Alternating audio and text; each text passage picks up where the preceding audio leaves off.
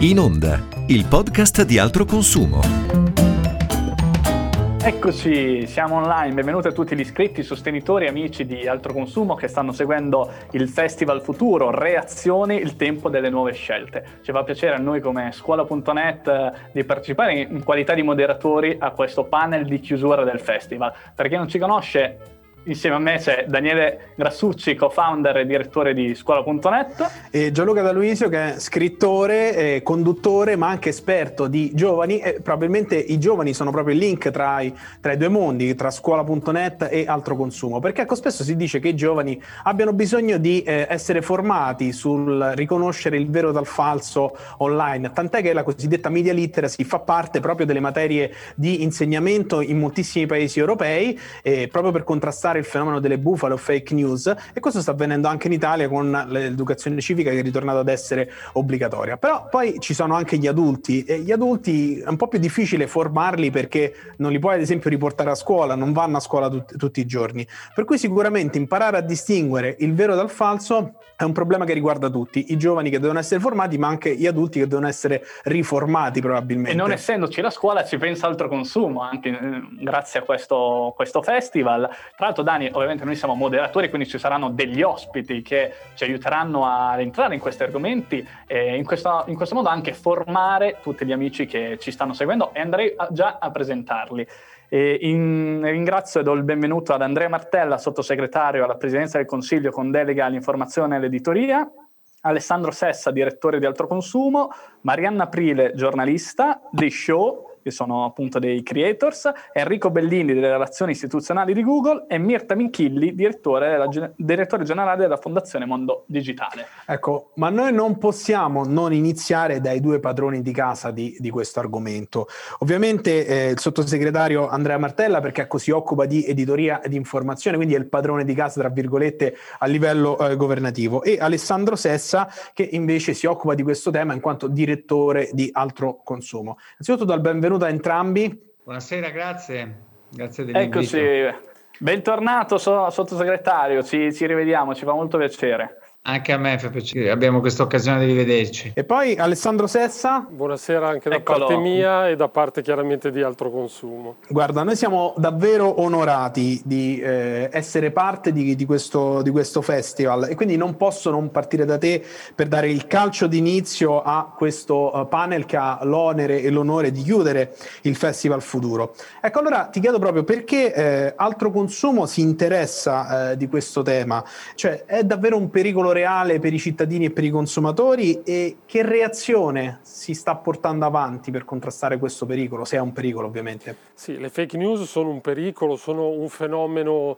dilagante, diciamo che con l'evoluzione del web e delle tecnologie in generale eh, sono una, una, realtà con la quale tutti noi ci dobbiamo confrontare e non riguardano soltanto eventi di portata mondiale notizie di cronaca di attualità, ma anche l'informazione che poi condiziona e eh, induce i cittadini, i consumatori a fare determinate scelte. Quindi per questo è un tema particolarmente sensibile che riguarda, riguarda tutti.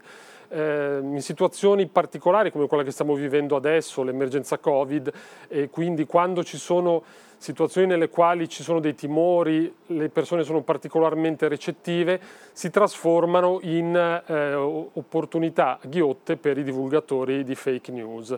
Dall'inizio eh, della, della, pandemia noi abbiamo esercitato un'attività di monitoraggio di attenzione molto attenta e capillare su, su questo aspetto e abbiamo individuato diciamo, tre macro categorie nelle quali potremmo classificare le fake news legate al momento che stiamo vivendo. La prima ehm, è quella che induce a comportamenti o potrebbe indurre a comportamenti sbagliati. Abbiamo visto circolare notizie relative a modi da, da seguire per sanificare eh, i prodotti, sa, mh, curare la propria igiene, combattere il coronavirus con acqua e bicarbonato. Abbiamo visto circolare notizie ehm, secondo le quali l'eccessivo uso della mascherina potrebbe provocare un'intossicazione da anidride carbonica, insomma capite bene come questo genere di informazione possa indurre a comportamenti anche pericolosi e quindi assolutamente da evitare. Poi abbiamo una seconda categoria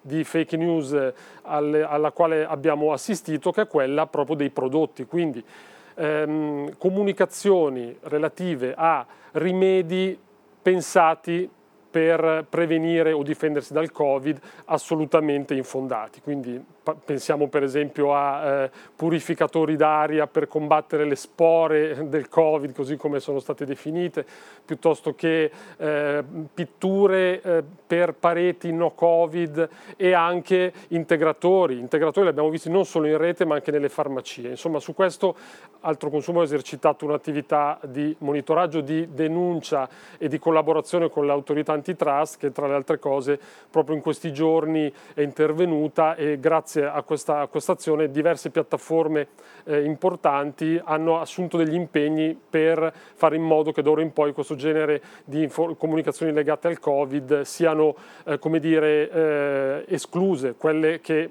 fanno leva su eh, modalità comunicative di, eh, speculative, diciamo così. Poi c'è una terza modalità che sono le vere e proprie truffe, quindi abbiamo visto circolare presunte ordinanze delle autorità che invitano le persone anziane ad aprire la porta agli incaricati per fare i tamponi, tanto per dire, oppure buoni spesa da parte di note eh, marche, note, note, catene di supermercati eh, alle quali possiamo accedere chiaramente cedendo online i dati della nostra carta di credito. Anche su questo bisogna stare veramente attenti. Insomma, quale reazione possiamo mettere in campo? Intanto un'attenzione totale e veramente scrupolosa a quello che leggiamo e soprattutto non farci come dire, parte attiva nel contribuire a divulgarli. Quindi prima di dare credito, di condividere sui social, di mandare, eh, dare seguito alle catene su WhatsApp, perché anche di queste ne abbiamo viste davvero tantissime, insomma è opportuno che ciascuno di noi faccia la propria parte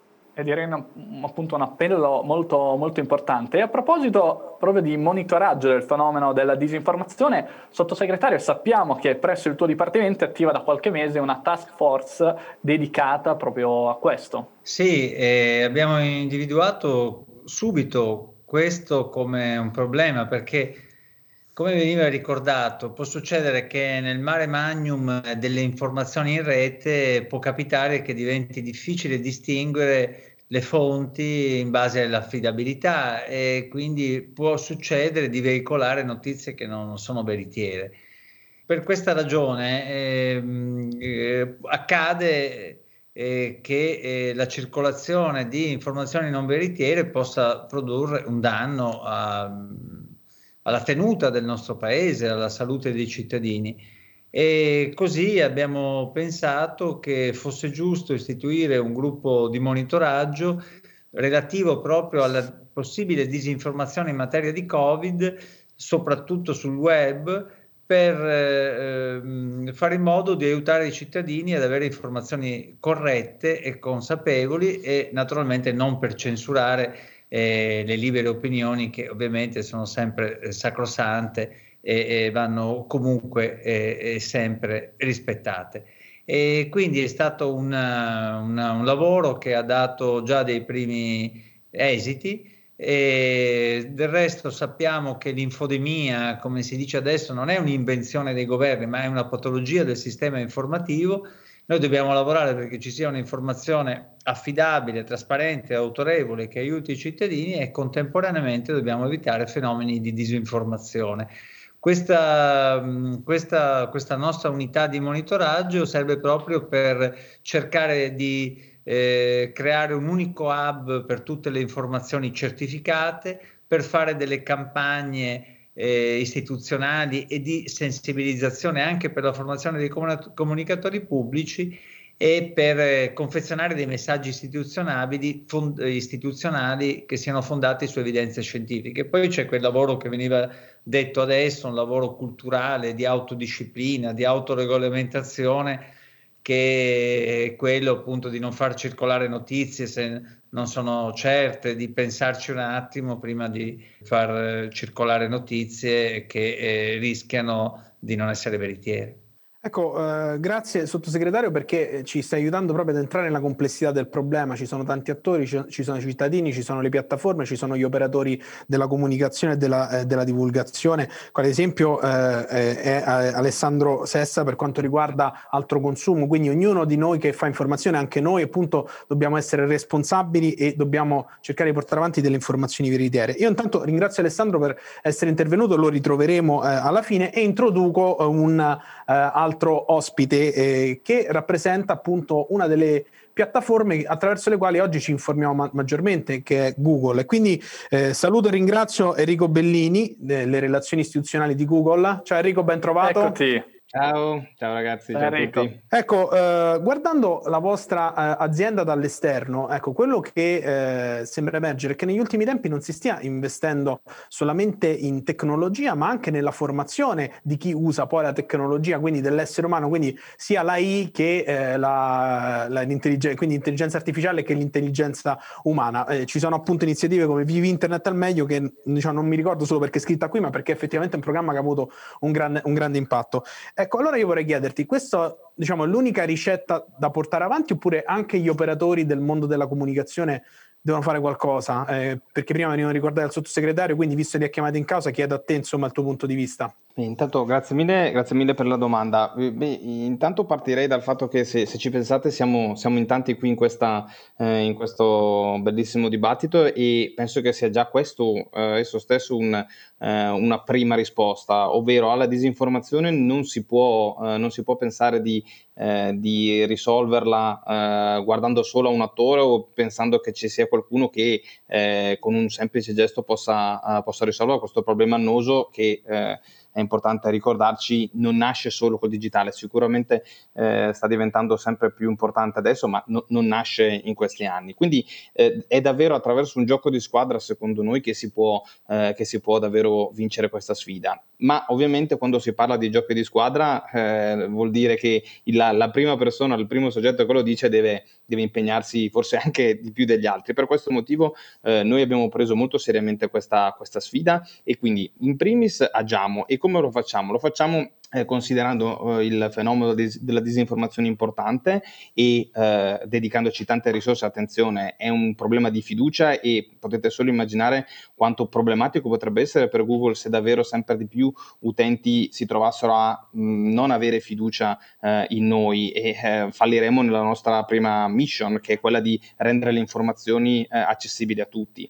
E quindi per questo motivo intanto una parte del nostro impegno è dedicato proprio ad aiutare ehm, le persone persone a trovare risposte e contenuti di qualità e per farlo dobbiamo valorizzare e eh, dare particolare rilevanza ed evidenza alle fonti più autorevoli. Pensiamo in questo periodo eh, di pandemia eh, all'OMS e al Ministero della Salute, i messaggi che arrivano da loro sono sicuramente, eh, sono sicuramente più, eh, più, più, importanti e più rilevanti. Però come dicevamo e come, accennavano, eh, come accennavate anche prima, sicuramente è un qualcosa che dobbiamo fare tutti insieme ed è fondamentale continuare ad agire eh, per far sì che gli individui abbiano la possibilità di ricevere una corretta formaz- eh, formazione e soprattutto gli strumenti adeguati per muoversi ecco, in questo eh, flusso continuo di, eh, odierno che abbiamo di informazioni, di input e quindi trovare una sorta di, eh, di bussola. Per farlo è necessario lavorare, come vi dicevo prima, di squadra, quindi siamo felicissimi di poter mettere in atto tante iniziative, in primis insieme ad Altro Consumo, Fondazione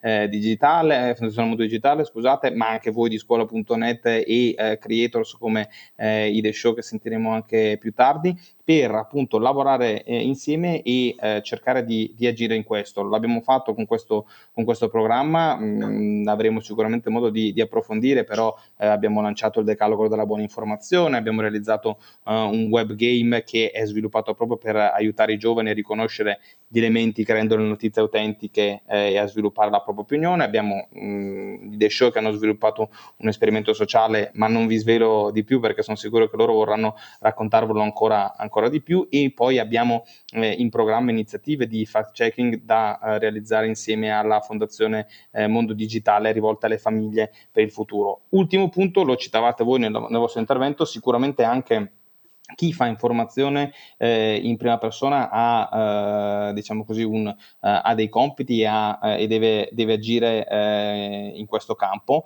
ma di nuovo anche qui noi pensiamo che non eh, non, non ci, non, questo, dicendo questo non vogliamo eh, estrarci dal, dal, tema, anzi se pensate che eh, la, all'interno della Google News Initiative, che è l'iniziativa di collaborazione con il mondo dell'informazione che abbiamo messo ormai in campo da diversi anni per supportare il giornalismo e l'editoria a crescere nell'era digitale, abbiamo mh, sempre di più creato un focus dedicato al tema della misinformation, al tema della disinformazione. Per esempio, abbiamo lavorato con realtà per, eh, di fact checker per coordinare progetti che mettessero in evidenza eh, che potessero con- contrastare la misinformation in particolare durante le eh, recenti elezioni. Abbiamo eh, eh sostenuto e ehm, fatto una partnership con il Trust Project che insieme a 75 organizzazioni eh, ed editori di tutto il mondo ha lavorato per produrre dei trust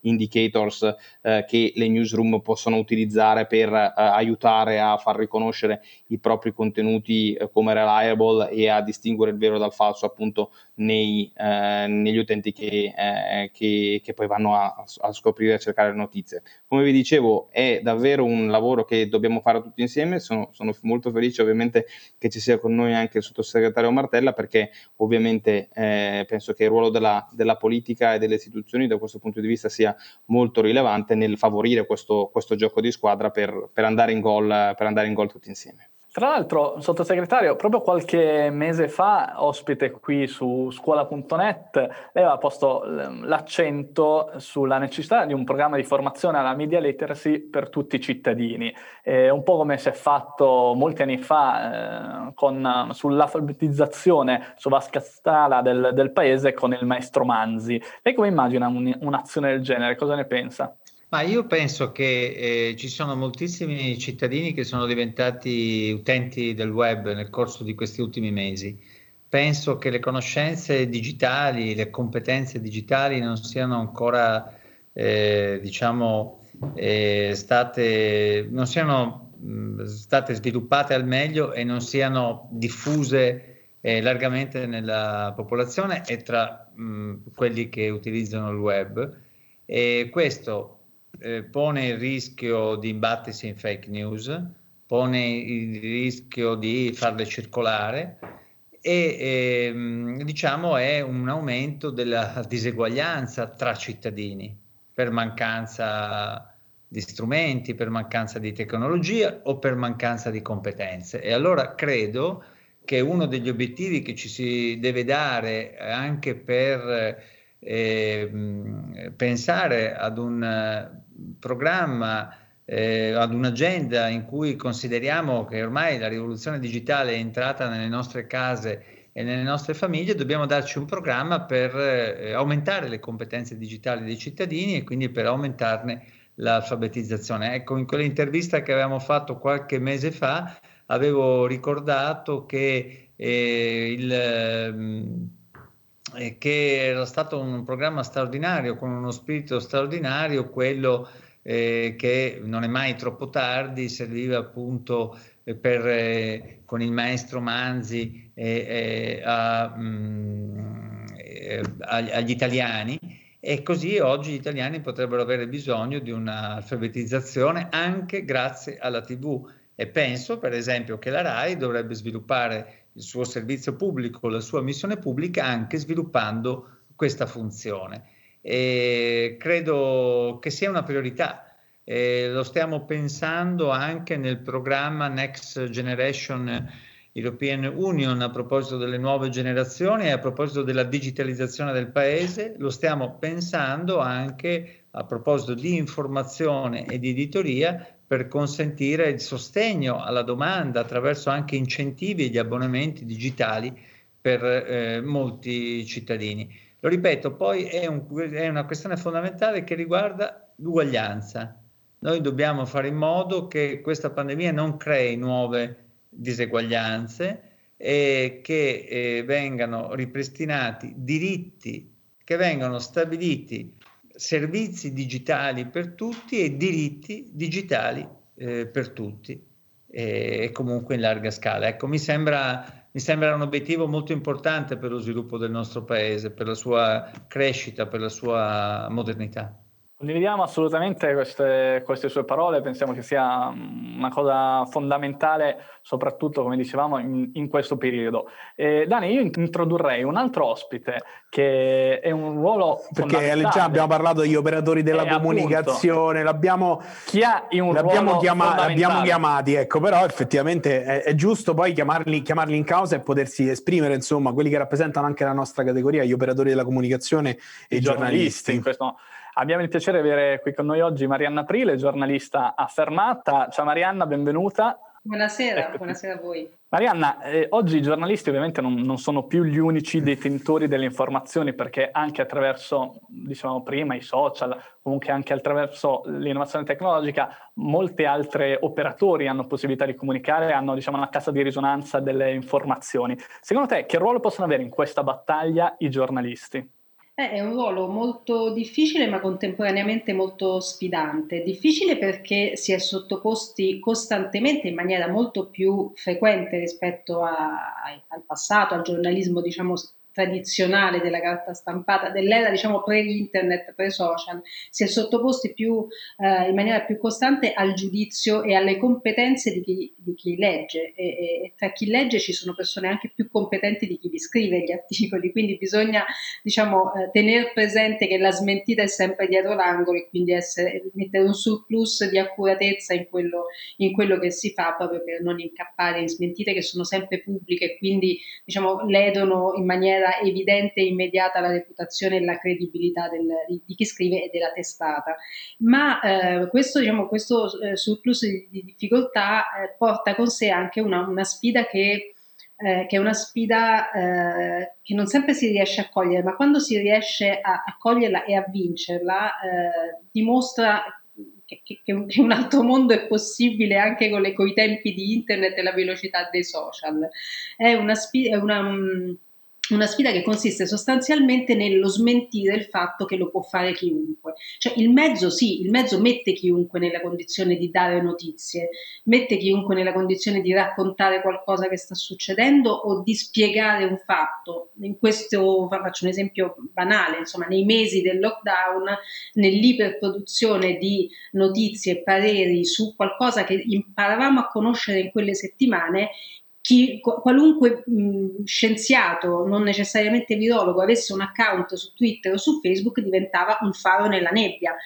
Va benissimo, dopodiché a quel punto eh, bisogna recuperare la, eh, diciamo, il ruolo di garanzia, passatemi il termine, di filtro e di garante che l'informazione deve avere su alcuni temi e sulle notizie, un, un, un, ruolo di garante che passa attraverso la verifica, perché gli account su Twitter sono tutti uguali, noi non conosciamo i curriculum delle persone che twittano quelle cose, di, di chi linka eh, articoli a blog o a siti eh, su un dato argomento. Quindi in, que, in quel senso il, il giornalista all'occasione, devo dire provvidenziale, visto il periodo un po' diciamo appannato nel, sulla, della reputazione dei giornalisti, eh, ha l'occasione di recuperare il proprio ruolo, la, il proprio ruolo di garante e la propria credibilità. In questi mesi, eh, credo, insomma, lo cito perché lo trovo veramente un esempio molto virtuoso e su cui riflettere, eh, abbiamo assistito a un, a un piccolo caso eh, editoriale. Il post di Luca Sofri, che è un giornale online che è online da dieci anni, ehm, che ha abituato i suoi lettori negli anni a non tanto all'immediatezza dell'informazione ma all'accuratezza. Ed è una cosa che in teoria, per quello che diciamo di internet e dei social, dovrebbe pagare poco, no? perché sui, sui social funziona quello che è immediato, quello che è veloce, quello che arriva subito. Eh, il post ha investito sull'accuratezza e non sull'immediatezza. Eh, nel periodo della pandemia ha eh, messo a disposizione di tutti eh, senza necessità di abbonarsi, informazioni verificate e accurate sulla pandemia, ma non solo, c'era una newsletter quotidiana a cui ci si poteva iscrivere gratis.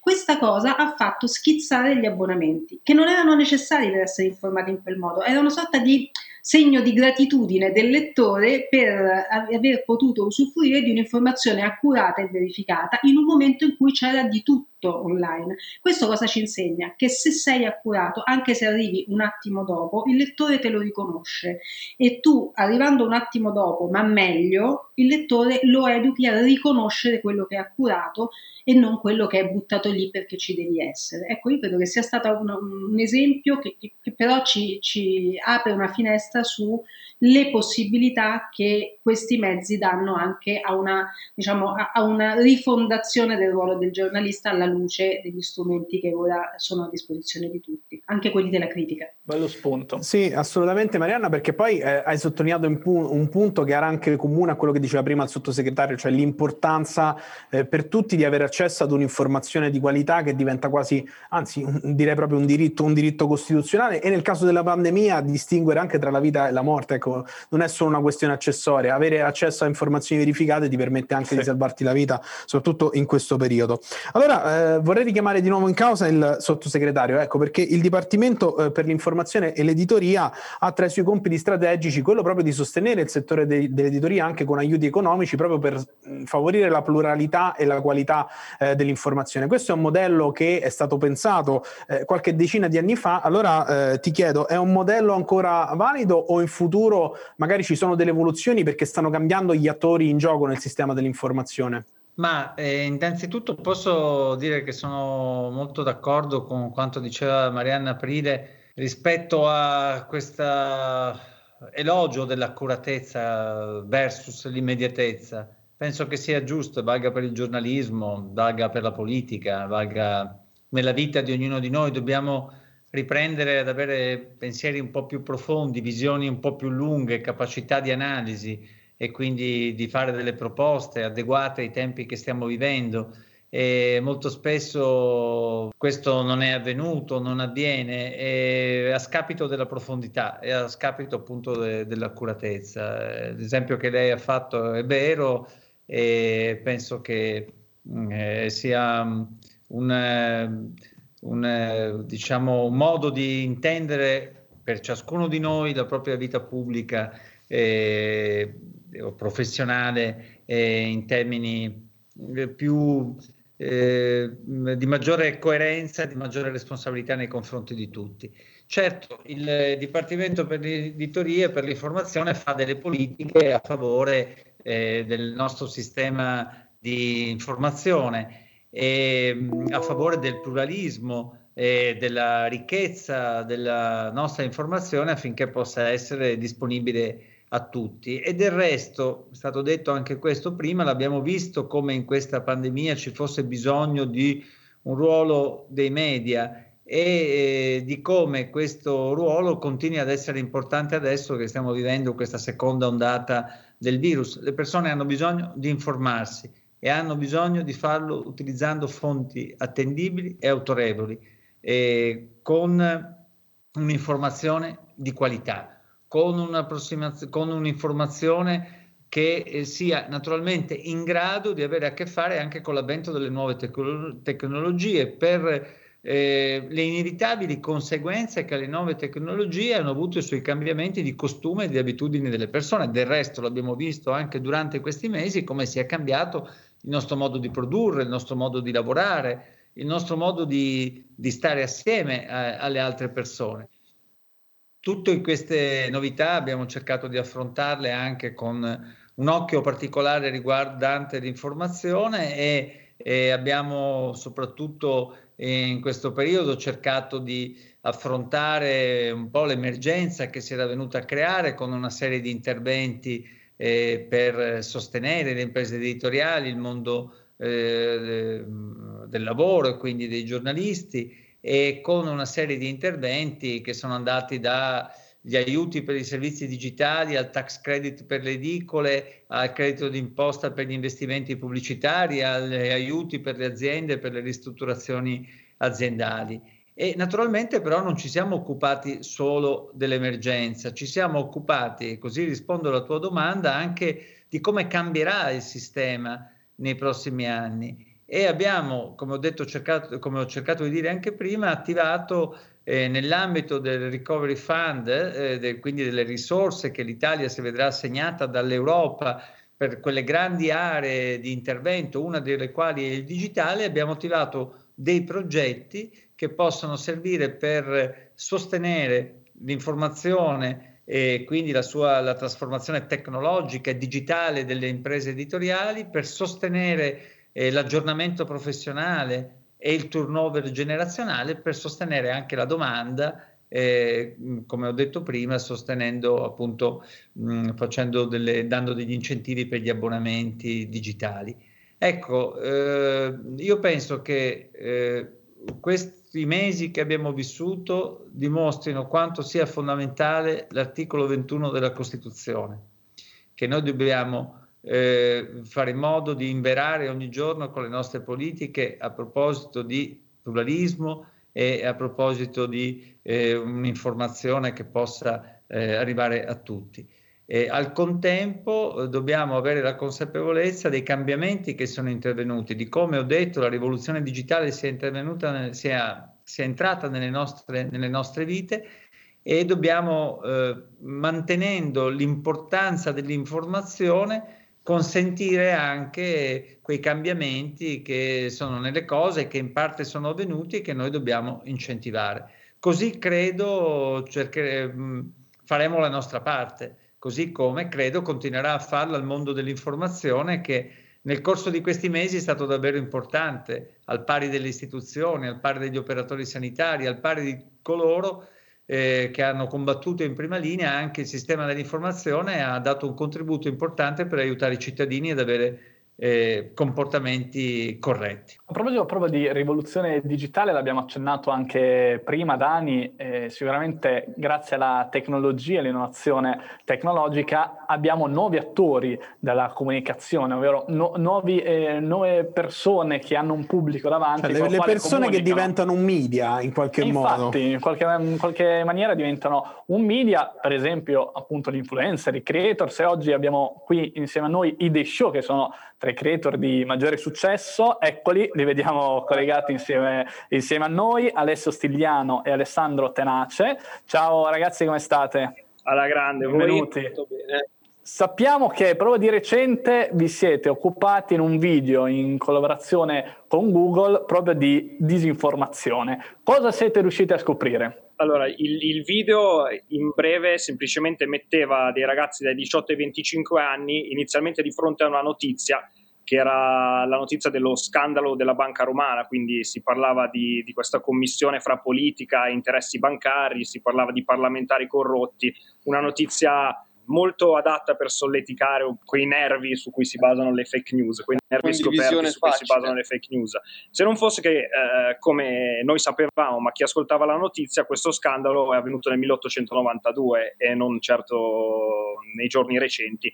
Le persone che hanno ascoltato questa notizia invece l'hanno presa come una notizia recente, visto che non era specificato. Hanno iniziato a chiamare i loro parenti, insomma, a diffonderla. E così abbiamo avuto un po' in laboratorio proprio eh, le immagini di come si diffonde non una fake news in questo caso, ma una um, informazione non corretta.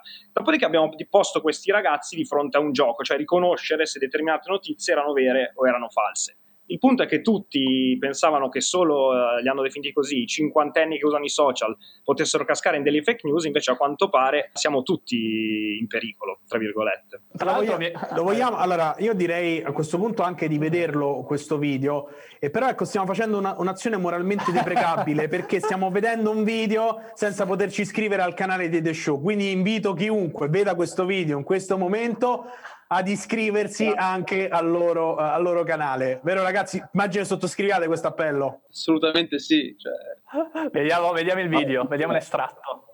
Quante volte vi è capitato di imbattervi in notizie sensazionali? Le fake news. Notizie studiate ad arte per fare scalpore ed essere condivise tra amici e parenti senza pensarci troppo. E voi magari qualcuna l'avete condivisa per davvero. Volevo renderti partecipi di una notizia che sto leggendo. Sicuramente è più grave di quello che sembra. Ma non preoccupatevi, è successo a molti. L'importante è capire come non cascarci più. Imparare a distinguere il vero dal falso. Secondo me. Secondo me è falsa. Mi dà la sensazione di essere vera. Per Vivi Internet al meglio, l'iniziativa di Google rivolta ai più giovani per aiutarli a utilizzare internet in maniera più responsabile ed avere strumenti per informarsi online, The Show è lieta di presentarvi Il Limbo. Uno spazio che verrà riempito dalle opinioni di chi ci. Sottosegretario, eh, Ecco. innanzitutto Sei iscritto al canale. Sei iscritto al canale. Sì, certo che avevo detto che mi sarei iscritto entro l'anno, se non ricordo Quindi male. vediamo- ancora concluso, però devo dire che ho molto parlato. Però scusami, posso Beh, sottolineare una cosa? Un politico che mantiene le promesse. No, ma devo dire che ho molto. eh, No, in realtà ho- non mi sono iscritto ancora al canale e ho avuto modo di guardarli. eh, Se non ricordo male, avevo detto entro l'anno. Poi mh, eh, ho avuto modo di guardarli, di parlarne con gli altri ragazzi, amici di mia figlia, e non sa quanto abbiamo, ho parlato bene di, di loro, però non, non posso fare troppa pu- pubblicità. Comunque trovo anche questo che hanno, quello che, quello che abbiamo appena visto, una, mm, una- una- una- un prodotto molto interessante, molto utile, che svela una verità, parlando di vero e di falso. E quindi lo, lo possiamo far vedere nelle scuole, insomma, possiamo, possiamo darlo come materiale didattico. Eh, questo non posso deciderlo io, e sicuramente, che, sicuramente è stata detta una cosa giusta. C'è un problema di autoregolamentazione che riguarda i cittadini, c'è un lavoro culturale ed educativo che si può fare nelle scuole, c'è un lavoro che devono fare anche le piattaforme, adesso eh, le- eh, Bellini di Google ne ha parlato, si può fare molto e forse ancora di più per eh, mettere i cittadini di fronte a non ehm, eh, incorrere in errori e eh, di fronte a palesi casi di disinformazione. Poi ciascuno è libero di farsi l'opinione che crede, ma è anche altrettanto importante che la disinformazione non vada a ledere la possibilità di farsi delle opinioni. Ecco, a proposito di, di opinioni, abbiamo parlato di opinioni, abbiamo parlato di infodemia. Ecco, però... eh, Mancano i dati. Mancano i dati, cioè dobbiamo capire questa infodemia, ma quanto, quanto è diffusa, insomma, quanti ci, si ammalano di questa malattia, quanti credono alle fake news e chi meglio di Mirta Michilli, che è il direttore generale della Fondazione Mondo Digitale, che saluto. Ciao, Mirta. Mirta. Ciao, buonasera a tutti. Ecco, sappiamo che avete fatto una ricerca eh, per Vivi Internet al meglio proprio ecco, sul tema della disinformazione.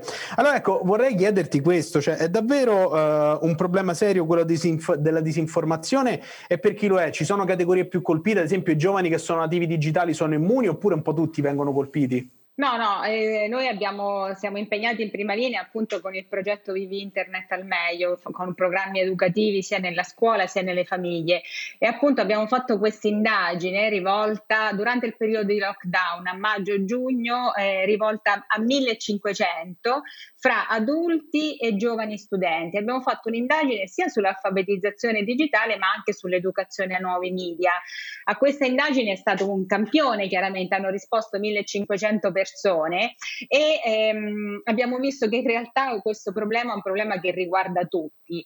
Innanzitutto per eh, tutte le persone che hanno risposto al questionario hanno detto che per loro in realtà internet è la principale forma, eh, forma di informazione. Poi per il 62% dei ragazzi sono i social media la vera fonte di informazione, anche se per il 90% di loro considera e consapevole che in realtà i social media sono anche il principale veicolo di notizie false. E poi oltre il 64% dei ragazzi però è sicuro di saper riconoscere una fake news e anche sicuro di sé di non cadere nella disinformazione.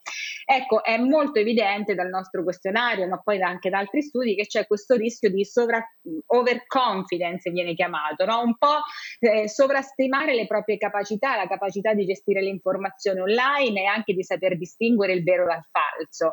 E mh, che quasi questa um, eccessiva confidenza quasi si trasforma un po' eh, a volte anche in arroganza, un po' provocatoria, no? E però questo qui non riguarda soltanto l'informazione in rete, ma anche riguarda anche la capacità di saper usare la tecnologia, no? E mh, questo fenomeno era già stato riportato anche dall'AICA, dal, dall'ente che governa la patente europea a livello europeo, l'ECDL, già nel 2015, che avevano lanciato un allarme eh, in cui avevano già evidenziato che lo stile di vita dei nativi digitali non corrisponde molto con le, pro, con le competenze digitali dei nativi digitali, cioè con la capacità di usarla, la tecnologia per lavorare, per studiare, ma anche per una cittadinanza attiva e responsabile e questo poi è dimostrato in tutti i report DESI, no? anche l'ultimo, eh, il DESI 2020, per quanto riguarda il, il capitale umano, noi siamo ultimi in Europa per la capacità di usare le tecnologie, no? che poi è un po' tutto, anche quello di saper utilizzare, saper leggere la, la, le notizie online. Però io voglio dire che il fact checking è un fenomeno complesso, non è molto semplice, anche se appunto la diffusione dell'informazione è un problema cruciale per le democrazie, comunque il fact checking è un processo, un processo complicato. No? Basta vedere, noi a volte alleniamo i ragazzi attraverso il sito Pagella Politica, no? che analizza le dichiarazioni dei politici eh, e in realtà già verificare due fonti informative non è, non è così semplice. Io credo che condivido moltissimo quello che è stato detto fino adesso, che la sfida cruciale sia una sfida educativa, che però noi dobbiamo saper cogliere perché eh, i cittadini vanno educati, sia i giovani che gli adulti. Eh, I giovani eh, assolutamente a sviluppare una coscienza critica, un'attitudine anche critica, no? Eh, non solo a saper leggere le informazioni online, ma a saperle anche creare, no? anche creare contenuti con consapevolezza e anche con responsabilità ma poi anche gli adulti. Gli adulti hanno un, un ruolo fondamentale. Noi possiamo lavorare sicuramente sugli adulti affinché anche gli adulti siano capaci di gestire un po' la complessità della società moderna in cui viviamo, anche la sfida dell'informazione online, no? affinché appunto siano sempre più cittadini consapevoli, responsabili, anche in grado di partecipare efficacemente alla società democratica eh, della conoscenza. E, ehm, per questo che eh, era, eh, l'aveva ricordato prima eh, Enrico, noi stiamo lanciando un nuovo format del programma educativo Vivi Internet al meglio, in cui è un, un format dedicato ai genitori, alle famiglie, in cui sono i genitori a guidare i propri figli al, al fact checking, cioè ad, ad, allenarli a saper riconoscere una notizia vera da una notizia falsa. E questo io credo che veramente sia un impegno importante, un, un impegno educativo proprio che possa contribuire allo sviluppo della nostra democrazia. Grazie mille Mirta, anche perché attraverso questi dati riusciamo anche ad avere una visione più completa del, del fenomeno. Sottosegretario, ti chiederei proprio di, di commentare un po' questi dati che ci ha illustrato Fondazione Mondo Digitale digitale? Ma sono dati che vanno proprio nel senso di quello che abbiamo detto prima e fino a qui. C'è un grande lavoro da fare per aumentare le competenze digitali del nostro paese. Questo è necessario per i giovani, ma è necessario per gli adulti, anche per molti eh, più anziani che si sono avvicinati al web in questo periodo. È fondamentale perché tutti abbiano gli stessi servizi e possano avere, come dicevo prima, gli stessi diritti ed è fondamentale anche per combattere le fake news. E quindi ehm, eh, i dati su quello che è lo stato del nostro paese ci devono indurre a fare molto e a fare di più. Quanto stanno facendo le grandi piattaforme è importante, ma anche in questo caso si può fare molto di più in ambito educativo e scolastico io credo che sia compito delle istituzioni scolastiche, non potrò certo dire io come va, possono essere, tra virgolette, educati i giovani, ma credo che eh, vada, mh, vadano inserite anche eh, delle, eh, delle, degli strumenti che possono aumentare le loro competenze. Non è un caso che noi purtroppo la misura non ha avuto modo di realizzarsi appieno nel corso di questo periodo, essendo molte delle scuole chiuse, eh, ma abbiamo, abbiamo, pensato ad una delle, delle, delle risorse finanziarie per eh, poter fare in modo che ogni scuola acquisti degli abbonamenti a giornali, riviste, periodici, sia cartacei che digitali e per questo che come dicevo prima abbiamo anche inserito questo voucher per eh, l'acquisto di giornali con l'obiettivo da un lato di aumentare le competenze digitali, dall'altro da parte nostra, da parte di ciascuno di noi, da parte dei cittadini, di sostenere questo, questo percorso di crescita anche eh, favorendo la possibilità di fare acquisti con alcuni incentivi. E c'è ancora un grande lavoro da fare, io penso lo continueremo a fare. Voglio anche ringraziare tutti quanti voi per eh, ciò che fate ogni giorno e ringraziare Altro Consumo, ringraziare eh, tutti quelli che hanno partecipato a questo nostro incontro e credo che potremmo sicuramente fare in modo che questa linea diventi una linea di sviluppo seria per il nostro paese.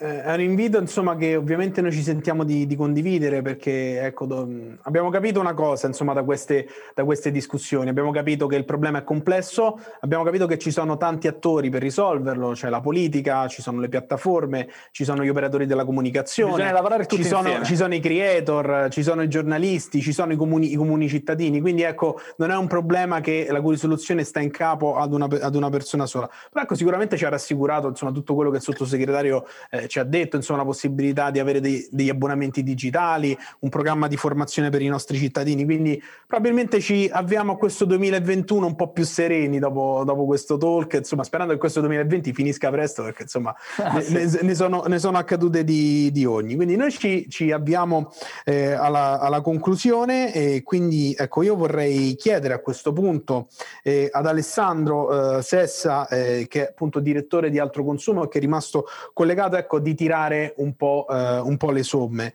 Le somme di questo panel, ma anche le somme di eh, quello che è stato eh, reazioni. Ecco, qual è l'agenda di lavoro che emerge nelle, per il prossimo anno in base insomma, alle informazioni che sono state raccolte? Allora, due cose. La prima riguarda il tema dell'incontro di oggi, quindi quello delle fake news e della disinformazione. Quindi altro consumo continuerà a fare informazione eh, basata su dati scientifici e documentati come ha sempre fatto e allo stesso tempo cercherà di smascherare le fake news, soprattutto legate al mondo dei consumatori, quindi per indurre poi i cittadini a fare scelte corrette. Poi c'è il tema dei cambiamenti, dei grandi cambiamenti che stiamo, che stiamo attraversando e che ci chiedono di reagire nel modo più, più adeguato. Eh, questo, tutto questo periodo che stiamo attraversando molto particolare ci sta eh, dicendo che nonostante tutto, un modo di vivere anche eh, più sostenibile, più eh, digitalizzato è possibile. Quindi i due pilastri diciamo, per i cambiamenti futuri sono proprio questi, la sostenibilità e la digitalizzazione.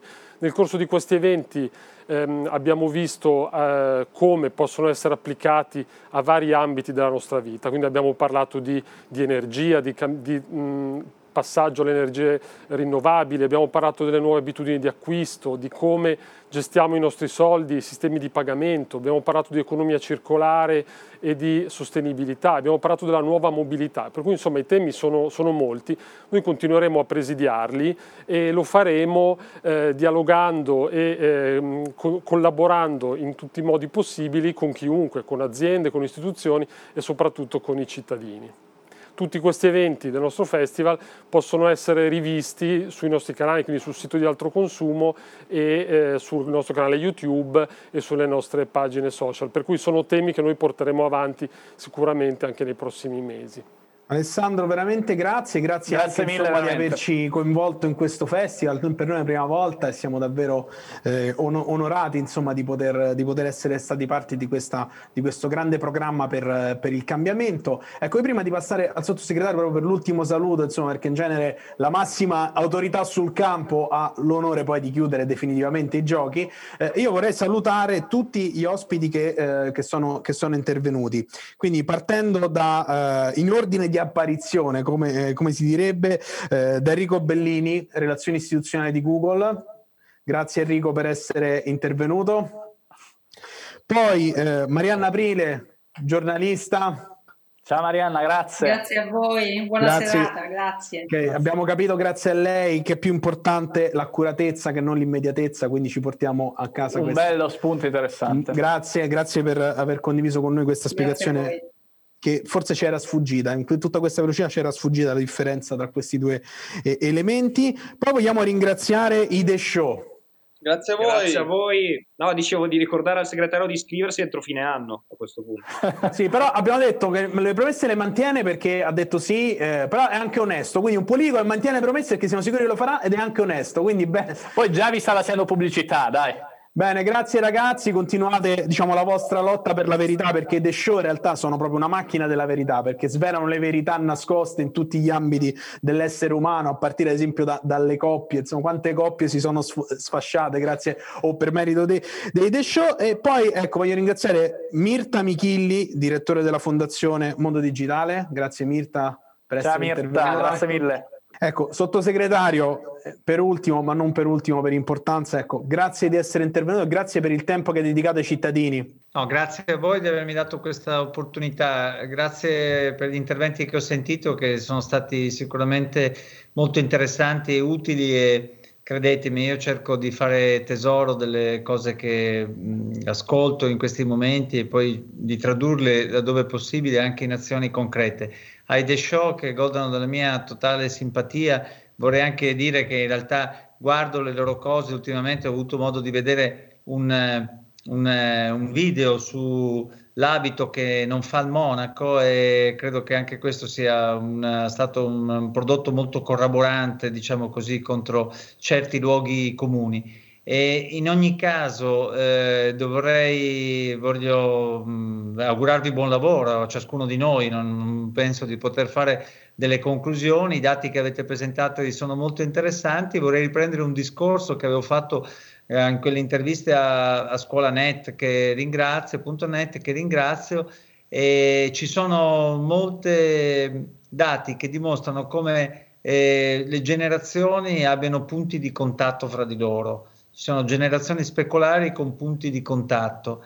Ecco, dobbiamo e potremmo anche lavorare in nome di un'informazione eh, di maggiore qualità, in nome di un aumento delle competenze digitali del nostro paese ad una nuova alleanza, evitando tra giovani e meno giovani, tra varie parti del nostro territorio, eh, per fare in modo che eh, ci sia una maggiore coesione del nostro paese e questa coesione, l'abbiamo visto anche in questo periodo, passa tramite il contributo che varie generazioni possono dare. Quindi grazie, grazie a buon lavoro e a presto e avremo modo sicuramente, mi auguro, di rivederci. Grazie, grazie sottosegretario, grazie per le parole di stima per noi e per tutti quelli che hanno partecipato, alle sì. quali ovviamente noi ci uniamo, insomma ringraziamo davvero tutti eh, quelli che hanno partecipato a questa diretta, vi invitiamo sempre sul sito di Altro Consumo a rivedere tutte le altre eh, puntate del festival perché sono tutte dense di spunti, di sollecitazioni, insomma Assolutamente un vero sì. e proprio programma per il futuro perché dobbiamo ripartire, quindi non solo Recovery Fund, quindi soldi vengono messi dalla politica,